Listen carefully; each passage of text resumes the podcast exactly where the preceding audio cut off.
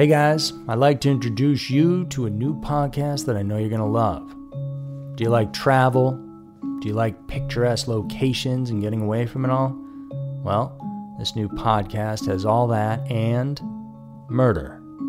It's called Slaycation, and it's a darkly humorous look at murders and mysterious deaths that took place on vacation.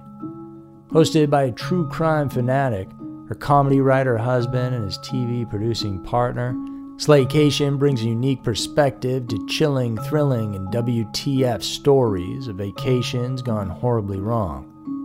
From the twisted tale of Harold and Toni Henthorn, whose romantic anniversary in the Rocky Mountains ended with one of them falling off a cliff, to Angelica and Vincent, two recently engaged lovebirds whose Hudson Valley kayaking adventure ended underwater.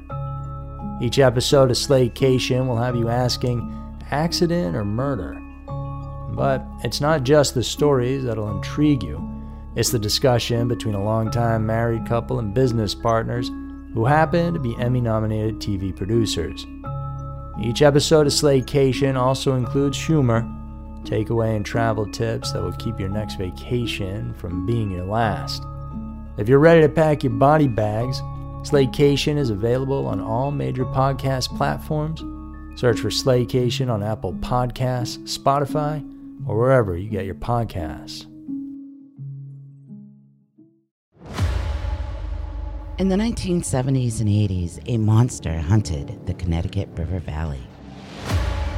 Seven bodies found, one survivor, and no suspects.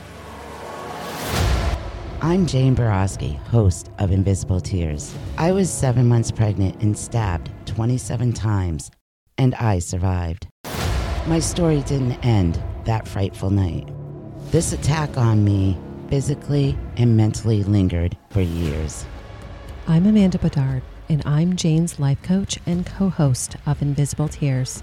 Jane is ready to share her story, and not just about her attack, but her healing process afterwards. As a platform for truth and healing, we are on a mission to help others that suffer from PTSD and help bring awareness to mental health issues. To hear my story and others, you can find Invisible Tears wherever you listen to your favorite podcast.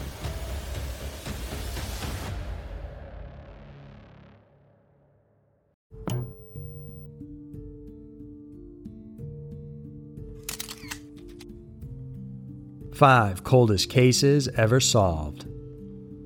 Sometimes it's about new breakthroughs, other times it's about re examining the clues from another angle. But more often than not, it's just about some unexpected circumstances that help solve even the coldest of cases. Here are the five coldest cases ever solved. Number 5 Wellington Killer Clown. On the night of May 26, 1990, in the upscale town of Wellington, Florida, something utterly terrifying occurred. Michael and Marlene Warren were at home, along with Marlene's 21 year old son Joseph from a previous marriage, when the doorbell rang. They weren't expecting anyone, but Marlene answered the door, and to her surprise, standing in front of her was a person dressed straight out of a horror movie.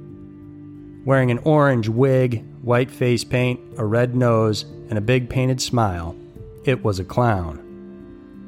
They offered a bouquet of flowers and balloons, which the woman apprehensively took. The clown then raised a gun and fired a single bullet straight into Marlene's mouth. Her teenage son heard the shot and rushed towards the entrance to find his mom lying in a pool of her own blood. He saw the clown, who then simply turned around and calmly walked away, getting back into their white Chrysler LeBaron and drove away as if nothing had happened. Marlene was rushed to the hospital, where she eventually died two days later. Less than a week after that, the LeBaron was found abandoned as it had been reported stolen from a car rental agency owned by none other than Michael Warren. Upon inspection, detectives found orange fibers similar to the orange wig worn by the killer clown. Then, during the investigation, it was determined that Mr. Warren had been having an affair with a woman named Sheila Keene. Curiously, a woman who matched her description was seen purchasing a clown costume, flowers, and balloons on the same day of the murder. Police suspected that Michael and Sheila must have been involved in the murder plot. They had other reasons to believe as well, such as the five figure life insurance payout on the victim, the full ownership of the couple's expansive properties, including the car dealership, rental agency, and their Wellington home. Despite all this, though, investigators couldn't convince prosecutors to arrest the two. So, with no other evidence to work with, the case slowed down until it eventually went cold. But 24 years later, in 2014, the Palm Beach County Sheriff's Office Cold Case Unit reopened the Marlene Warren murder. The new investigators learned that Keene went on to marry Warren in 2002. But for the police to determine the identity of the killer clown, they would need more than that. Thanks to advanced DNA technology, the female suspect was finally connected to that aforementioned piece of orange hair found in the getaway vehicle. Sheila was then arrested on September 27, 2017, in Abingdon, Virginia, and charged with first degree murder. She is currently awaiting her trial, which has just been recently moved to 2021. Meanwhile, her husband still denies any involvement in the case. Number 4. Minnie and Ed Maurin. Christmas is supposed to be the season of joy and merriment, but for Ed and Minnie Maurin, as well as their family and friends, one particular Christmas became a season of horror and tragedy. On December 19, 1985, Ed and Minnie were reported missing by their family members when they didn't show up for a Christmas party at their home in Chehalis, Washington. The following day, witnesses reported having seen the older couple's car abandoned at a local mall. Upon inspection, police found a large amount of bloodstains splattered inside the vehicle. At the height of the murder investigation, several other witnesses also reported seeing the car at the Sterling Savings and Loan Bank. An examination of their bank records revealed that Ed had withdrawn a very unusual amount of $8,500. Five days later, the couple's bodies were discovered in a wooded area in Chehalis. Investigators determined that the pair had been shot inside the car with a sawed off shotgun. The bodies were then dragged into the woods, where a passerby eventually found them. Police speculated that brothers Rick and John Riffe were the primary suspects in the grisly killings. This came after a deputy told the Lewis County Sheriff's Office that he had seen the two driving the victim's car into town. They believed that the brothers abducted Ed and Minnie and forced them to withdraw the large sum of cash before killing them. Despite this theory, though, police couldn't hone in on any solid evidence that could connect the siblings to the crime beyond a reasonable doubt.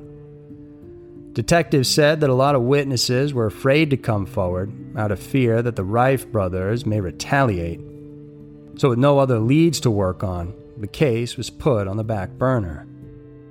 Meanwhile, the Rife brothers moved to Alaska in 1987. The victim's son, Dennis Hadler, however, continued to seek justice for his parents. He put up a huge bounty for any information that could lead to an arrest he also hired private investigators to continuously work on solving the case. In an interview, the former Lewis County Commissioner said that though they already had an idea of who the culprits were, it still took them a long time to put all the facts and details together to know for sure they had the proof.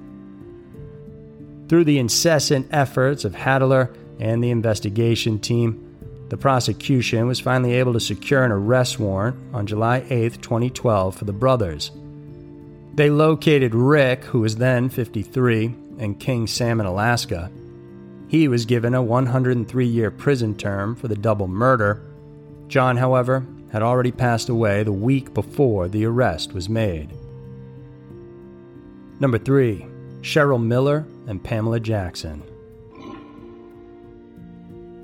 On May 29, 1971, two best friends, Sherry Miller and Pam Jackson, were on their way to a party in the woods in Vermillion, South Dakota. The girls, both 17 years old, were driving a Studebaker owned by Sherry's grandfather, but when all their friends arrived to the gravel pit, they soon realized that Pam and Sherry were nowhere to be found. Then, when the girls never showed up back at their homes, authorities were informed of the now missing teens. An investigation was immediately conducted. Unfortunately, though, at the time, there wasn't even a single shred of evidence that could help lead the police in any sort of direction. Doing their part, their respective family and friends exhausted every means to locate the girls. But progress on the case began to stall until it eventually grinded to a complete halt. And so, for more than 30 years, theories and possible scenarios played out in people's minds, but no one knew exactly what happened to the two Vermillion High School juniors. Then, in September of 2004, Union County Police received a tip which led detectives to a suspect named David Lykken, a former classmate of the teens. Lykken, at this point in time, was serving a 227 year prison sentence for raping and murdering a number of other girls.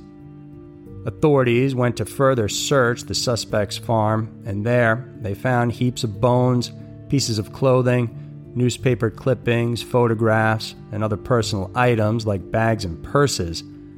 None of them, though, belonged to the teens in question, but Lykken's prolific crimes in proximity to the area made him the prime suspect. He was put on trial three years later, but a Union County grand jury soon rejected the charges when state prosecutors discovered that the informant had apparently lied about Lykken's involvement. But then, in 2013, a local resident reported having seen the wheels of an upturned car protruding from the waters of Brule Creek near the town of Elk Point. The car turned out to be a Studebaker, which reminded the witness about the 1971 disappearance case. Authorities were contacted, and a retrieval operation was immediately conducted. Several days after, investigators presented to the public photographs of well preserved clothing and Miller's purse, which contained her identifications, including her driver's license. Through the South Dakota Attorney General, it was confirmed that Cheryl Miller and Pamela Jackson had both died in a car accident.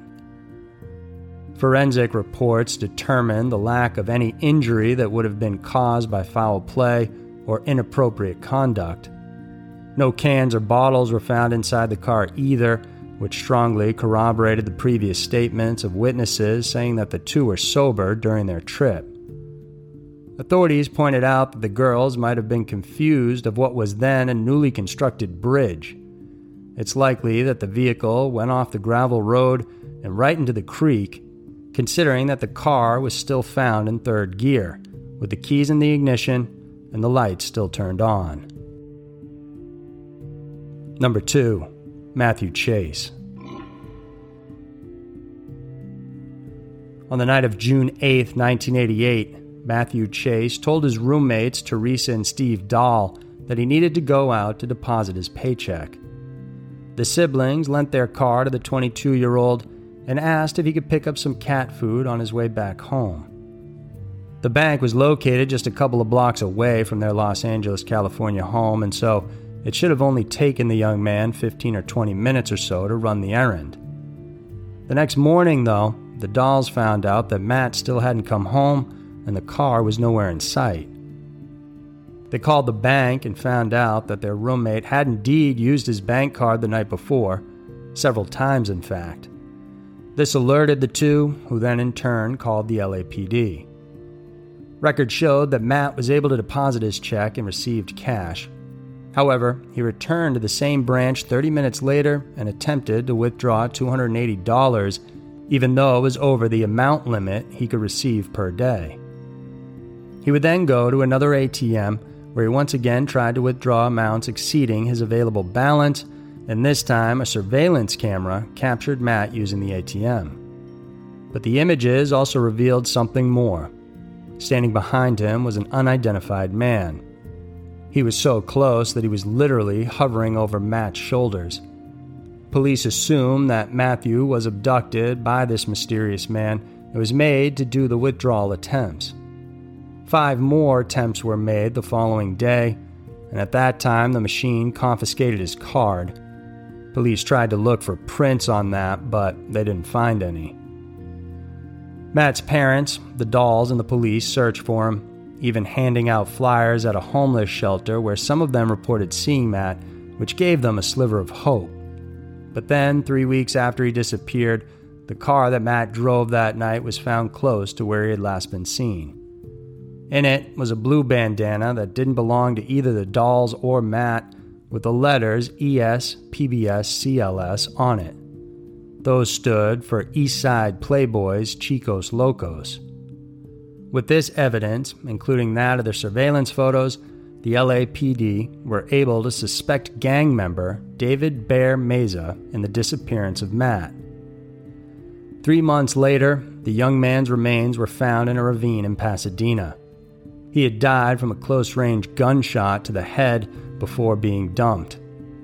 As the police began to hone their attention on Meza, they found out that the suspect was shot and killed for undisclosed reasons on June 10, 1988, just two days after Matt's disappearance. With no one else to be held responsible, and with the body already discovered, the LAPD finally cleared Matthew's case in 2018, stating Meza was the one who killed him. Number 1. Ariel Castro. Ariel Castro was born on July 10, 1960, and at a young age, his family moved to Cleveland, Ohio. He is a former school bus driver who was troubled, and in 1996, he left his entire family behind to go pursue what he always wanted to twisted fantasies with teenage girls. On August 22, 2002, he offered 20 year old Michelle Knight a ride. The girl accepted, having personally known him as the father of her friend. He lured the girl to his house on Seymour Avenue, and there he imprisoned her in his basement. Because Knight was already an adult, though, police at the time assumed that she left on her own and thus didn't give priority on her disappearance case. Then on April 21, 2003, Ariel set his eyes on Amanda Berry, a girl who his son had worked with at a Burger King. Like how he did with Knight, he lured the 16 year old with the offer of a ride home. First, though, he invited her inside his house, where she was then captured. Berry's disappearance roused the public's attention. Aside from the police working closely on the case, her family appeared several times on TV to make an appeal to the perpetrator. Almost exactly one year later, on April 2, 2004, the man found a new victim, Gina De Jesus. The 14 year old girl was close friends with his youngest daughter, Arlene. Like the first two instances, Castro lured the poor girl to ride with him in his car, invited her into his house, and there held her prisoner. The police were quick to connect the last two cases, considering the fact that the last girl had vanished near to where Berry had been taken a year before. And while investigations were made, there were no real leads to follow, and so the cases went cold. Meanwhile, Castro managed to maintain a seemingly normal life outside his Seymour Avenue home he continued to work as a school bus driver and even played in a band. And of course, he made sure to attend the vigils organized for the missing girls to show his support. For more than 10 years, no one had heard from the girls, but they were alive and living in what would become known as the House of Horrors.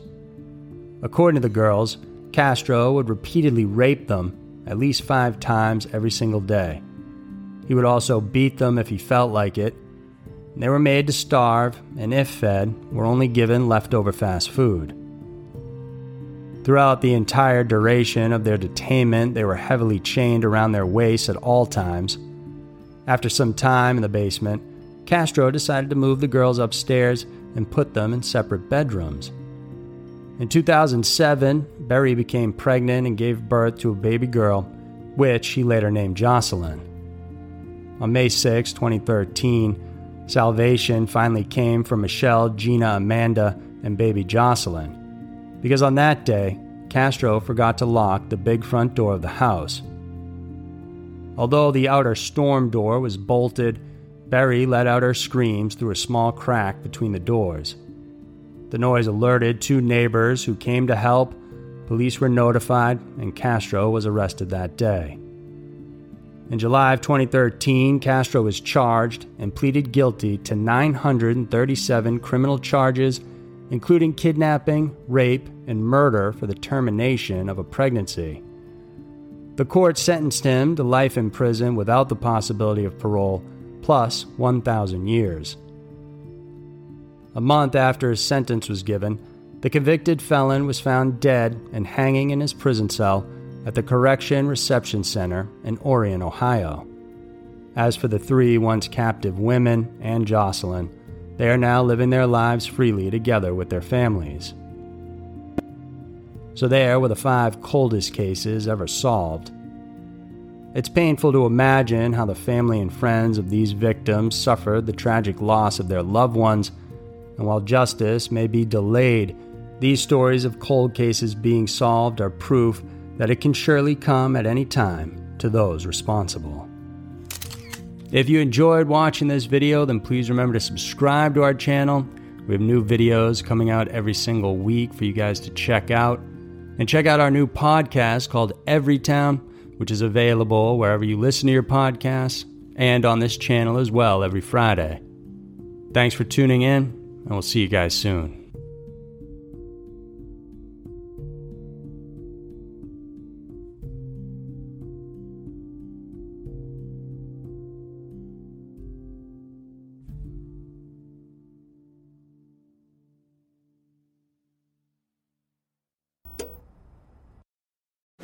Protect your dream home with American Family Insurance.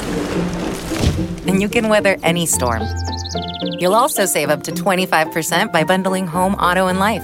American Family Insurance. Get a quote. Find an agent at amfam.com. Products not available in every state. Discounts may not apply to all coverages on an auto or home policy. Discounts do not apply to life insurance policies. Visit amfam.com to learn how discounts may apply to you. American Family Mutual Insurance Company SI and its operating companies American Family Life Insurance Company 6000 American Parkway, Madison, Wisconsin.